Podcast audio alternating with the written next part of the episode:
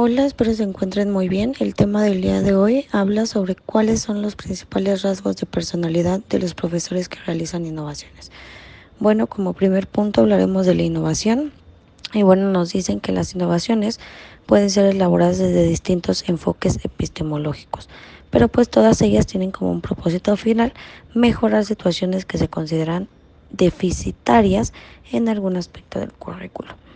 Por lo tanto, pues pueden estar enfocadas en el nivel de aula de la institución y en ámbitos que la vinculan con la comunidad, como pueden ser los agentes escolares y directivos, quienes son quienes esperan el, que el estudiante pues logre aprendizajes relevantes y significativos.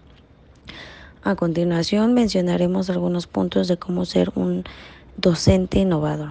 Como primer punto tenemos que, bueno, un docente innovador utiliza las TICs en el aula como un instrumento de trabajo, enfoca el proceso de enseñanza-aprendizaje hacia el desarrollo de las inteligencias múltiples, combina diferentes tipos de trabajo y agrupamiento de los alumnos, educa obviamente con valores, invierte tiempo en su formación profesional, que es algo muy importante, seguir actualizándonos, involucra en el proceso educativo al mayor número de agentes posibles, como bueno las familias o la comunidad escolar, deja al alumno que sea el protagonista de su propio aprendizaje, Considera el proceso educativo como una oportunidad de investigación pedagógica en el aula. Utiliza la documentación pedagógica para apoyar y explicar los procesos de descubrimiento y aprendizaje de los alumnos. Y bueno, como último punto, configura meticulos, meticulosamente el ambiente para que en sí mismo sea educativo.